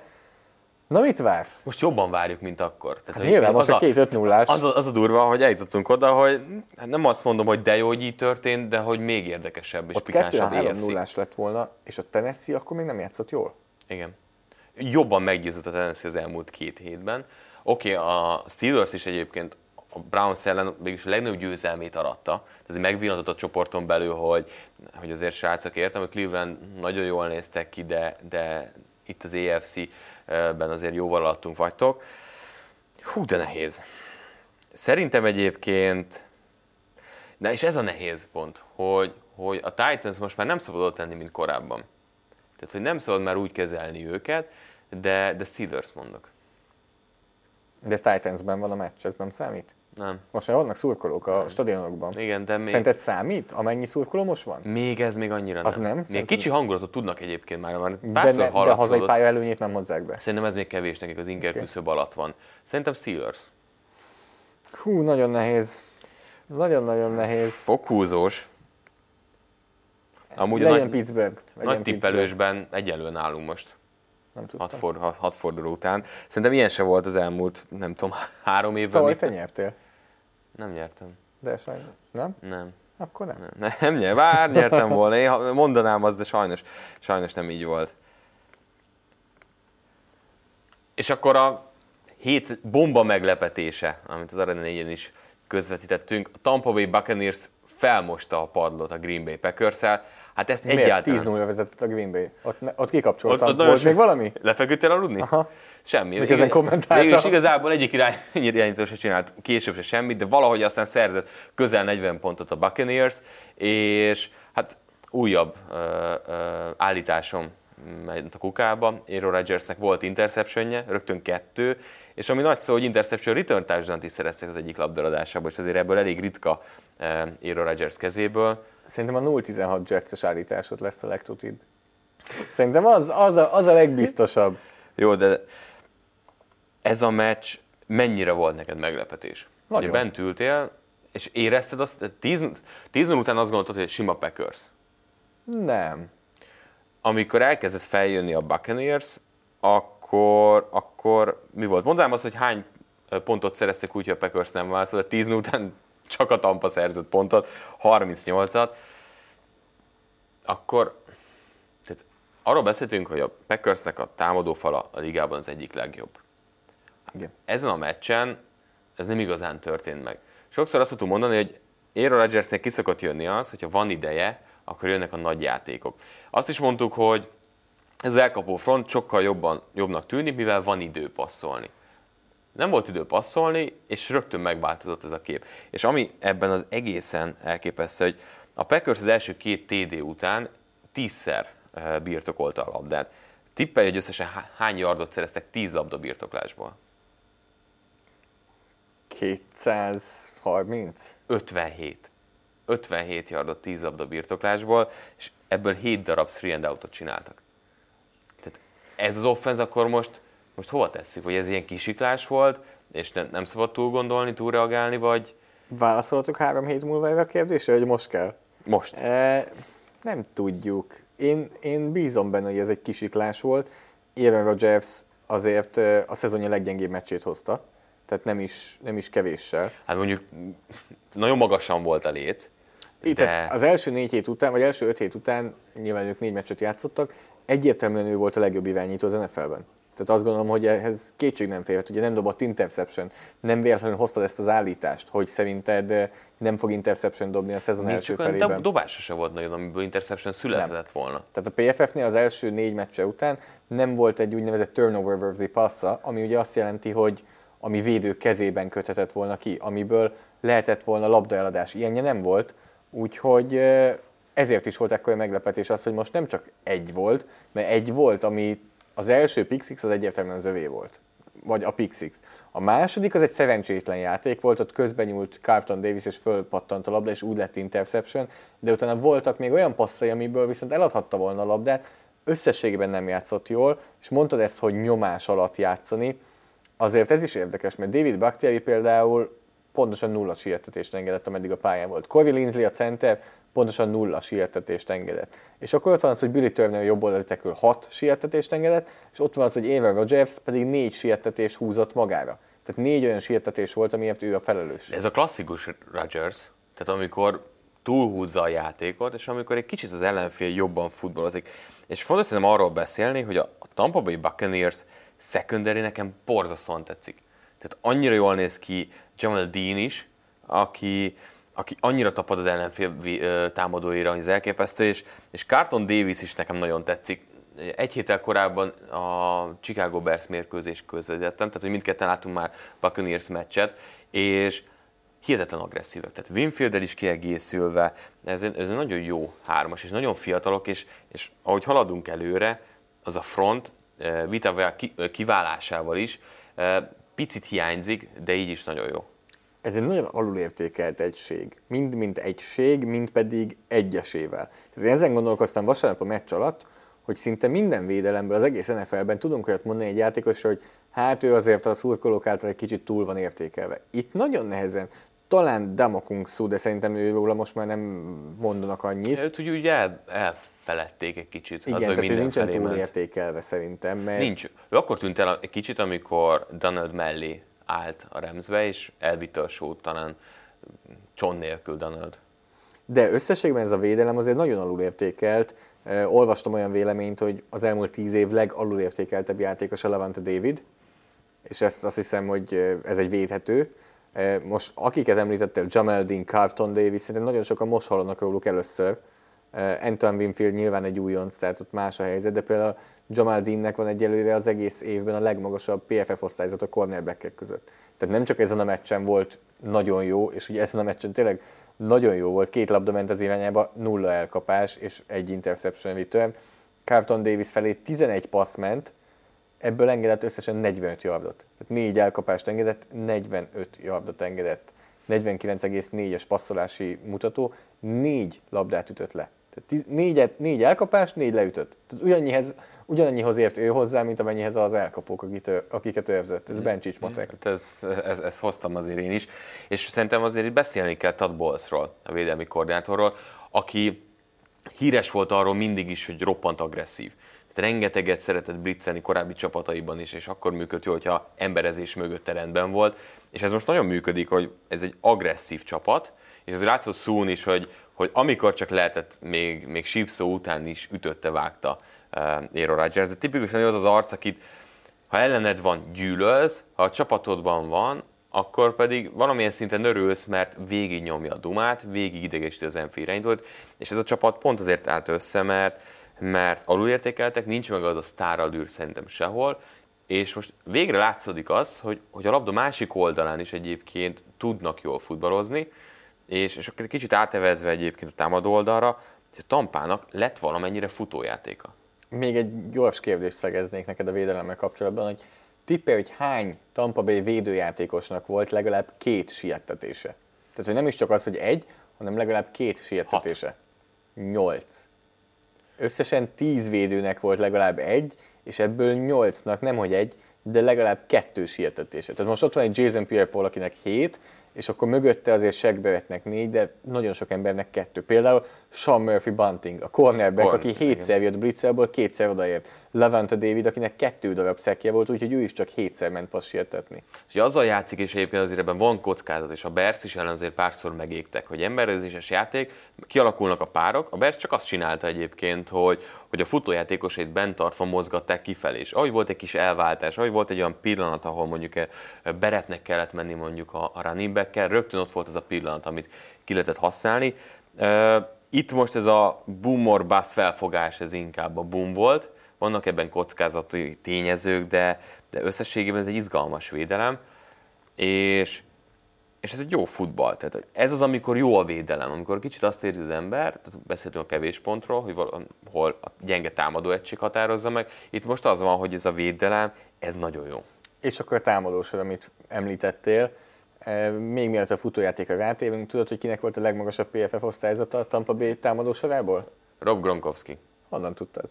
Mert éreztem, és azért éreztem, mert nagyon rögtem rajta ezen a meccsen, mert amikor elkezdte hozni a pontokat és ilyesmi, mondom, egy héttel előtte pont erről beszéltünk, hogy... Most az én állításom dölt be nagyon gyorsan, bár ez még csak egy meccs volt, de amúgy, ha már Gronkowski, és, és akkor említsük meg a másik volt New Englandes is mindjárt, olvastam egy olyan véleményt hétfőn, azt hiszem a Wingernél volt egy ilyen cikk, hogy Tampa Bay eléggé jól játszik, úgy is, hogy ennyire átlagos teljesítmény nyújt Tom Brady. És akkor így mondtam, hogy ho-ho-ho, álljunk meg. Miért átlagos Brady teljesítménye? Én azt gondolom, hogy Brady nagyon jól játszik. Tehát megint volt olyan, amiből majdnem interception volt, de az inkább azt gondolom, hogy Scotty Miller hibája volt, hogy így megölte őt nagyjából Adrian Amos a pálya közepén, és elnyomta őt a labda felé, de közben meg olyan mélységi passzokat dobott Gronkowskinak ezeken a mélységi útvonalakon, ezeken a keresztező útvonalakon, hogy szerintem Brady megint nagyon jól játszott. Tehát én nem értem azt, hogy átlagos, ez abszolút nem egy game manager teljesítmény volt tőle. Nem akar összeállni olyan szempontból, hogy ránéznek, és ugye mindig a statisztikák, hogy hogyan torzítják Első a képet. 17 passzából 15 sikeres volt. Igen. Aztán meg kettő a maradék 10 Kit érdekel az már, akkor már 28 ponttal vezettek. Igen, de már. hogy, hogy, pont az, ugye, mit csinál mezzei drukker, hogy valaki ránéz, 166 yard, két, jó, két ide nem számít, mert azok rövidek voltak, akkor, akkor maradék statisztika az, hogy 160 yard, hát azért 250 meg kell dobni, de egy kicsit ezt torzítja, de szerintem a másik része pedig az, hogy ha ilyen védelem van és ilyen meccs, akkor teljesen más a felfogás. Nem kell annyira agresszívnek lenni. Jobban lehet De azért... azok voltak, és Éviensz az. Tehát a harmadik negyedve is úgy jöttek ki, amikor már vezettek ugye 28-10-re, hogy 30 yardos passz Gronkowskinak, még egy 35 yardos próbálkozás, tehát így jöttek ki azért a félidőből. Igen, de azért volt 30 futásuk körülbelül, tehát hogy, hogy a balansz azért próbálják tartani, amikor olyan meccs van, hogy, hogy nem kell feltétlenül szétpasszolni a meccset, és nem kell feltétlenül azt, hogy Brady szuper uh, teljesítmény hozzon. De ami szerintem a legfontosabb a Buccaneersnél, hogy múlt héten, amikor kikaptak egy ponttal a Chicagótól, 11 szabálytalanságuk volt, és 109 yardot kaptak ezen a mérkőzésen nulla szabálytalansága volt a Tampa Bay-nek. Tehát azért az, amikor a múltkori meccs tisztán azért ráment arra, hogy első és 30 ilyen helyzetekből futballozott a Buccaneers, pont a Chicago védelemmel szemben, akik jó, akkor ezt nem engedheted meg magadnak hosszú távon. És szerintem ebben most előre léptek és fejlődtek, hogy, hogy nem szivathatják magukat szabálytalansággal, mert, mert pont az ilyen szoros meccseken, és egy Packers azért ezt is várod, akkor ne legyen faktor az, hogy most saját magunkat rúgjuk hátba mind a Tampa Bay Buccaneers, mind a Green Bay Packers következő heti mérkőzését képernyőre tűzzük az Arena 4-en, úgyhogy ezekről majd később beszélünk.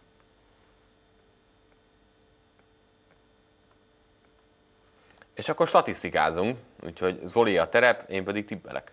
Tippelj, Márk. Melyik csapatok használják a legtöbb play action az NFL-ben? Ugye szokásos PFF statunk a podcastban, melyik csapatok százalékosan, melyik csapatok használják a legtöbb play action és nyilván akkor majd azt is elmondjuk, hogy melyik csapatok a legkevesebbet. Most a legtöbb az 43,2%-ban használ play action és a legkevesebb pedig 15,8. Tehát eléggé nagy az eltérés azért az eleje és a mezőny vége között, úgyhogy kíváncsian hallgatom, hogy szerinted kik vannak a mezőny elején. Uh, Los Angeles Rams. A legelső, 43,2 százalék. Egy, egy dolog állandó, és, és az a Rams meg a play action fake. Uh, Baltimore Ravens. Ők az ötödikek, 33,5 százalék, de látod, ez már 10 százalék ponttal lejjebb van. Tennessee Titans. Ők a harmadikok, nagyon jól állsz. Jó, jó, jó, alakulunk. Itt, itt nem szabad félrecsúszni. Ilyenkor kezdem azt, hogy így elkezdem, hogy El a Kansas bukni. City Chiefs az nagyon, és akkor tudod, elkezdem. Buffalo Bills. A negyedik, úgyhogy az első ötből Aj. négyet már kilőttél. Akkor miért mondtad azt, hogy eh, el fog csúszni, ez, ez akkor a beugratós? A második helyzet a, be, a, a meglepő. Nem, amúgy nincsenek meglepők, csak, csak azért... Seattle Seahawks. A Seattle Seahawks a 16 Ne. Ki a második? A második a New England Patriots. Jó, mondjuk ez, ez, ez, ezt mondhattam volna. Jó, a ez legaljára szeretnél tippelni? New York Jets. A 31 Most őket, ha néznénk, tényleg. Ott végképp. Tudod, Ott az utolsó, szög utolsó. Uh, Atlanta Falcons. 23 23 Ezt még megadod? Ez még azért úgy alul van. Hát azért a 28-hoz képest jó, oké, legyen. Jó. Mm, mm, mm, mm, mm.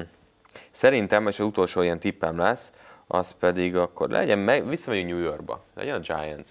20 Ki az utolsó? Akkor 28 a Denver Broncos, 29 a Jacksonville Jaguars, 30 a Tampa Bay Buccaneers, 31 az előbb említetted a New York Jets, 32 pedig a Pittsburgh Steelers.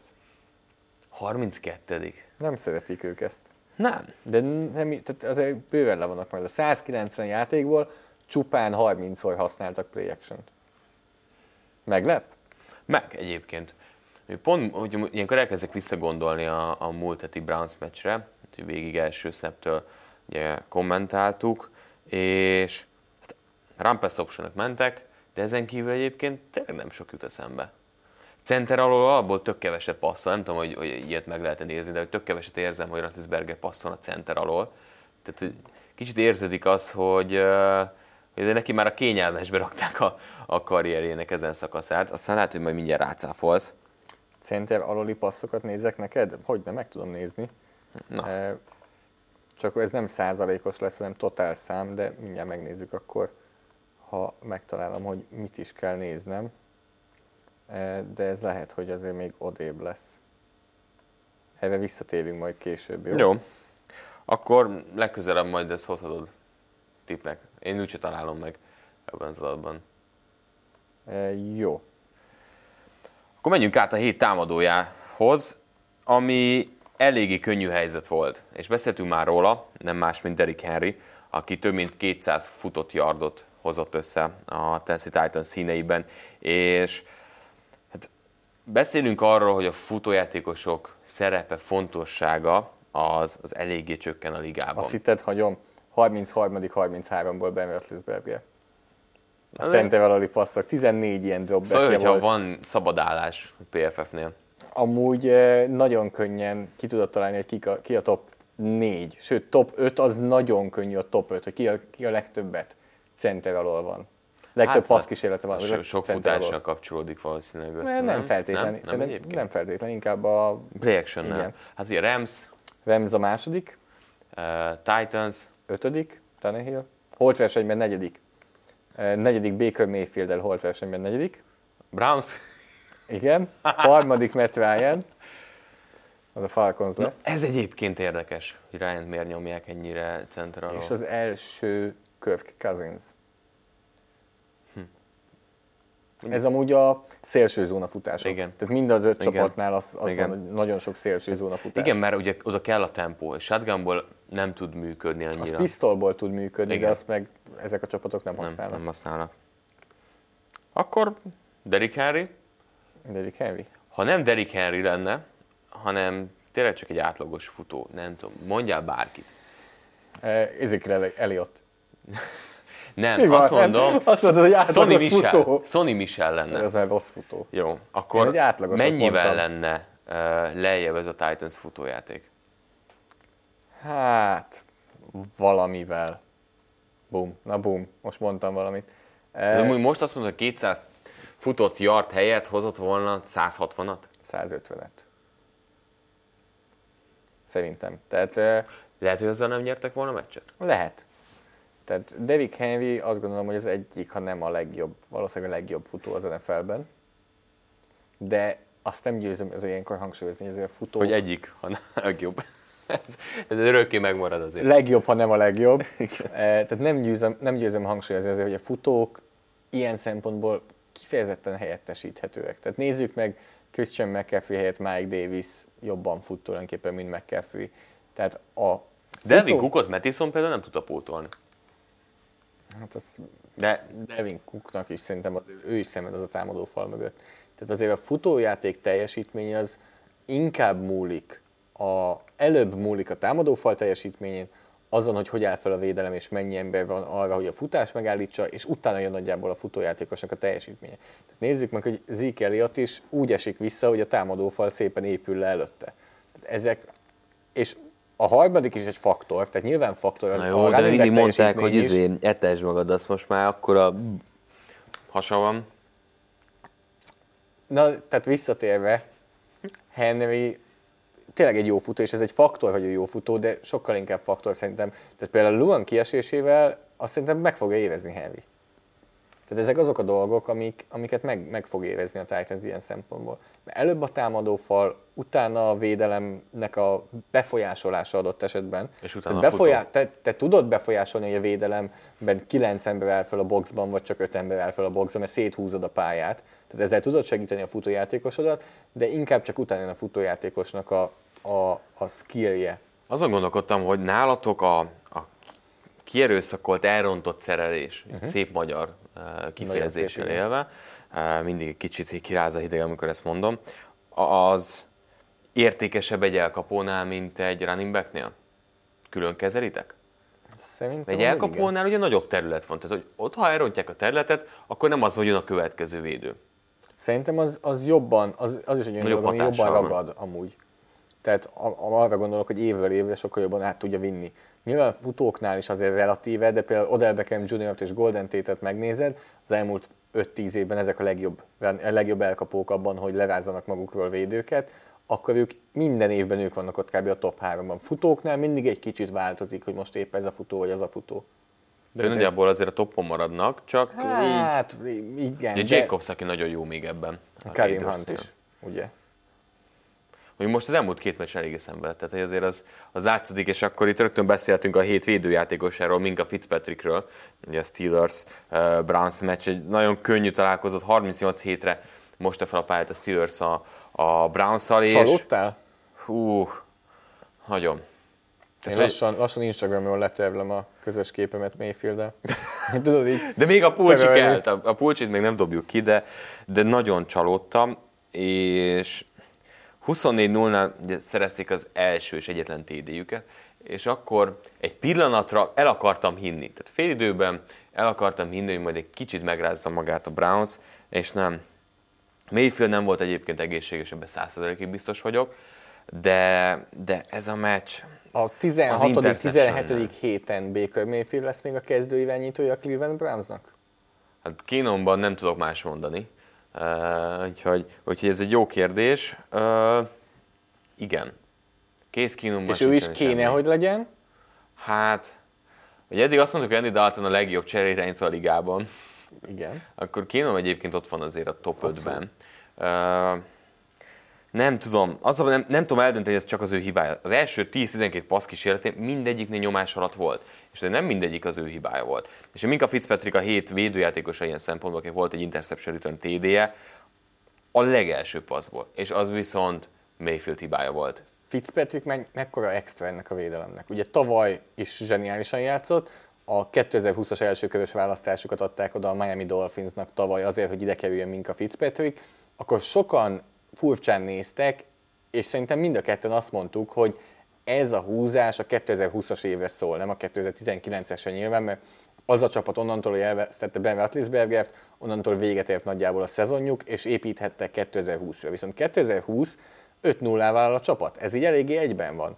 E, És Fitzpatrick egy olyan szintű extrát adott a secondary szerintem, amiért abszolút megérte az az első kör, és most is ezzel a nagy játékkal megalapozta azért a- az egész meccset, és megadta az alaphangot. Hát meg akkora hívás volt, tehát hogy Mayfield annyira nem számított arra, hogy egy hátul volt két mély safety, és abból fellépve Fitzpatrickkel, annyira nem kalkulált, ami azért is érdekes, mert egy ilyen felállásnál, ha van valami, amire számított azon kívül, hogy egy évben megveri a, a csapattársad, a vele szembe lévő védőt, hogy a két safetyből lemozog-e valaki. Ennyi lett volna a dolog, és, és nem foglalkozott vele Mayfield, és ezek azok az apró hibák, amikre, amikre jobban kell figyelni.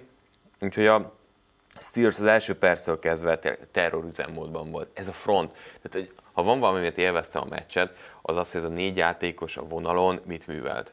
Tehát élmény volt minden pillanat, hogy Dupree Hayward, Tuit és Watt, atyaig. Na hát pont ez a két díjazottunk egymás ellen fog játszani a következő héten. Mind a ketten már tippeltünk, és azt mondtuk, hogy a Pittsburgh fogja nyerni ezt a meccset. És az, szerinted az lesz a kulcs egyébként, hogy futás elleni védekezést állítsuk meg, mert ugye a Browns ellen is az volt, hogy úgy kezdték, hogy futással ti nem fogtok itt semmit csinálni, próbálkozzatok passzal. Mayfield nem tud passzolni, Tenehill tud passzolni, és azért ott van keresni való ezen a secondary azért Hayden, uh, Hilton, Nelson, mindegyik azért uh, sebezhető, és azért vannak célpontok. Tehát itt a kulcs az lesz, hogy igen, egy ilyen Humphreysra mondjuk kijut, vagy hogy eh, bármit kezdhetnek egy Brown-nal. Szerintem ez egy relatíve sok pontos, ilyen 28-28 pontos meccs lesz. Tehát ilyen 60 pont környékére fog eljutni összesen együtt a két csapat, én azt gondolom. Tehát e, ilyen szempontból nem fogják tudni úgy megölni az ellenfél játékát, mint azt mondjuk tették a Cleveland ellen. Úgyhogy menjünk rá a hét újoncára, ahol nagyon gondolkoztunk Justin Jeffersonon, de nagyjából minden héten lehetne őt mondani. Megkaphatja az év újonc díjat, és akkor lezártuk ezt a dolgot. Ezt mondom, az állításom ez volt. Igen.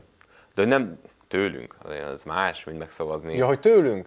ja, hát igen. nyilván Azért, egy tehát, hogy, hogy mondjam, tehát, hogy, tehát, hogy most. NFL szinten kapja meg az év Vagy. Tehát, hogy Értem.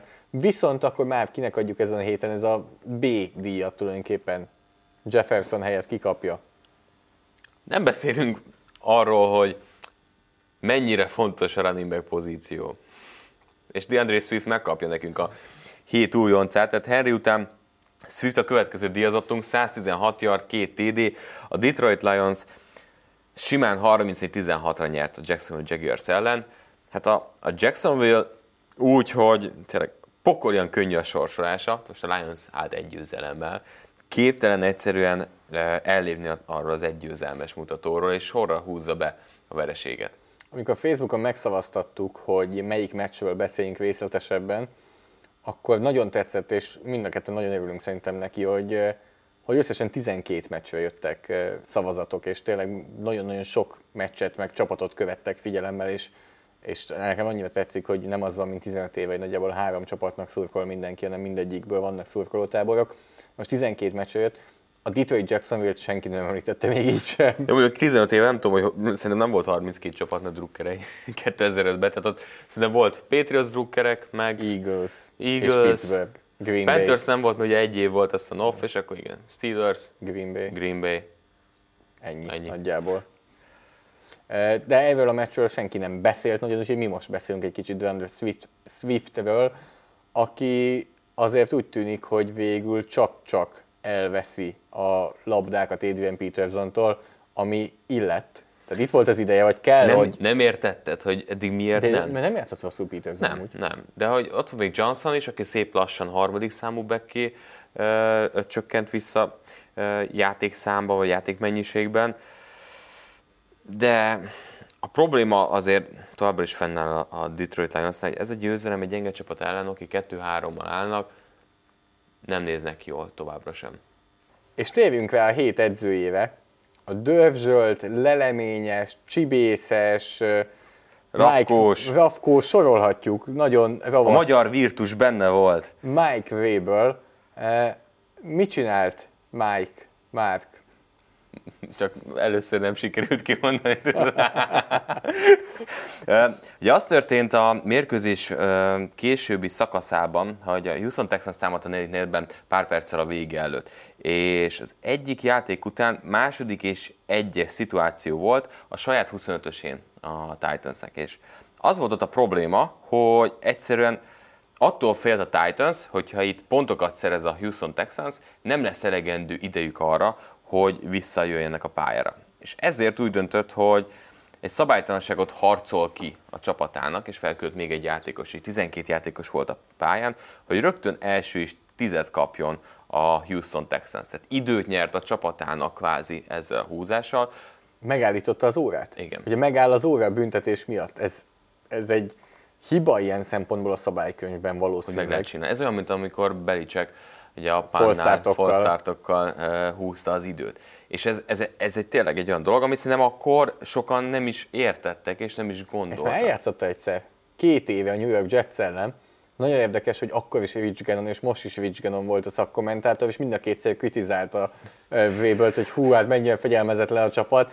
Hát szegény Rich Gannon azon kívül, hogy volt pár nagyon jó éve, mint irányító, sőt, tehát akkor ilyen all-pro szinten futballozott, azért nem a, nem a legdörzsöltebb fickó ebből a szempontból. És megkérdezték Vébelt hétfőn erről a büntetésről, és mondta, hogy fegyelmezettebben kell játszani, nem követhetünk el ilyen hibákat. Hát nem akarod, nem akarod azért felhozni, hogy figyelj, itt van egy kis hézag a, a szabálykönyvben. Nagy döntés volt tőle, megállított az órát, mert érezte, hogy oké, okay, a Texansnak ezzel időt ad, de igazából nem a Texansnak adott ezzel időt, hanem a saját csapatának nyert ö, fontos másodperceket. Olvastam egy Indianapolis Colts blogon olyat, hogy eh, hova halad a világ, dicsérjük a csalást, és milyen világban élünk. Eh, Dicsérjük azt, amikor valaki azzal játszik, hogy ki a jogosult elkapó, ki a jogosulatlan elkapó. Dicsérjük azt, hogy valaki szándékosan szabálytalanságot harcol ki, és így olvastam. Morális métej az NFL-ben. Te jó ég, tehát szó szerint a szabályokat követi, és a szabályok szerint játszik. Tehát az, hogy a szabályok erre lehetőséget adnak, látszik, hogy nem magyar volt a szerzője ennek a blogbejegyzésnek. ez egy, nem, nem akarunk belemenni, igen, tehát hogy megint a magyar virtus, a csibészség. Egy magyar könyvelővel összehoznám. Ja, igen, ez, ez klasszik, amikor külföldön szokott lenni az, hogy hát kérnék számlát róla. Számlát?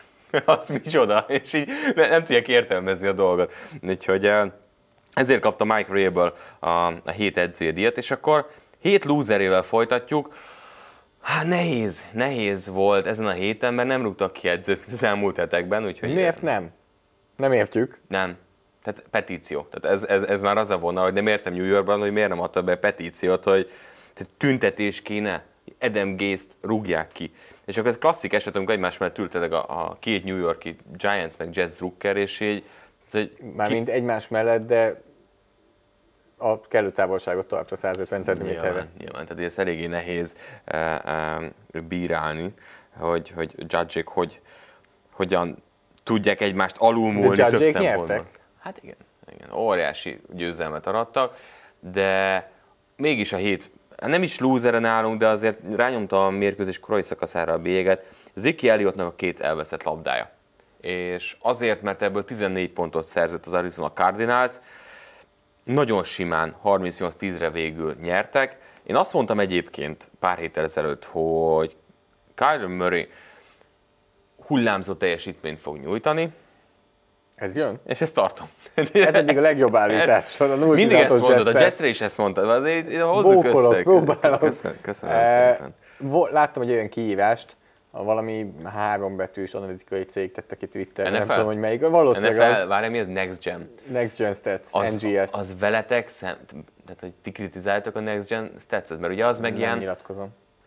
E, és a, ez a hárombetűs P-vel kezdődő cég tette ki Twitterre az, hogy Tony Pollardnak a Memphis Egyetemre visszamenőlegesen valami négy éve nincsen fumble azt láttam, Bártam. azt láttam, nagyon rögtem. Zeke Elliott pedig lassan meccsenként eldob egyet. E, igazából ez korábbi években is neki relatíve sok volt, csak visszaszerezte a Dallas, és ez a fumble statisztikában ez annyira zavaró és furcsa, hogy nincs erre, onnantól, hogy a labda lekerül a földre, nagyon ritkán van hatásod arra, hogy az kiszerzi meg. Az szinte hát, szerencse. Egy embernek volt, ő azóta is a hátán cipeli, ez Cam Newton.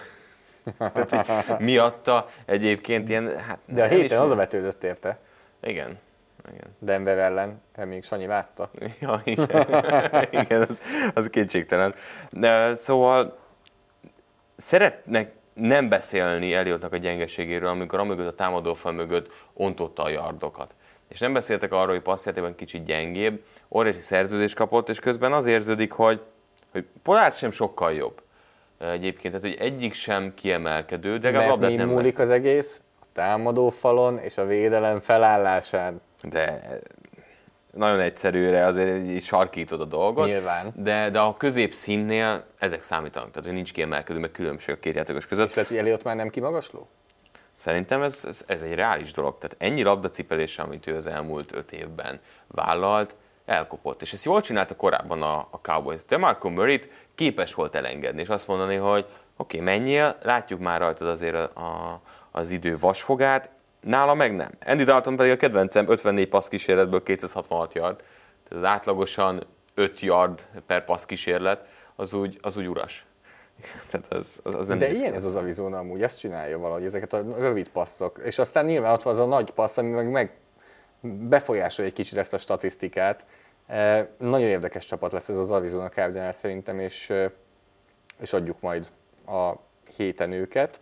Viszont a meccsekre nem most fogunk tippelni, vagy legalábbis nem a podcastban fogunk tippelni, hanem ezt e, átmentjük a tévés adásba, úgyhogy érd- ha érdekelnek titeket a tippjeink a, té- a képernyőre tűzött meccseken, tehát a Philadelphia Eagles, New York Giants, Houston Texans, Green Bay Packers, Arizona Cardinals, Seattle Seahawks, Las Vegas Raiders, Tampa Bay Buccaneers és Los Angeles Rams, Chicago Bears meccseken, akkor kapcsoljátok be szerdán 10 órától, vagy 10 órakor az Arena 4-et, és ott ö, megláthatjátok, megnézhetitek a tippjeinket, illetve az ismétlésekben is ezek természetes, természetesen benne lesznek.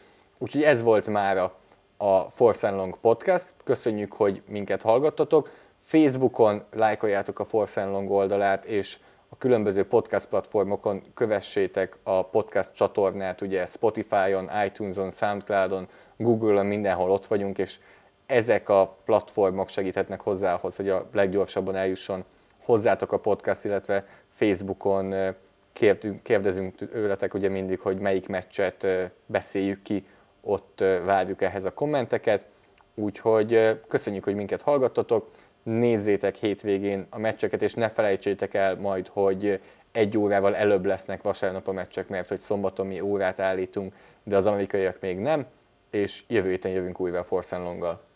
Sziasztok! Sziasztok!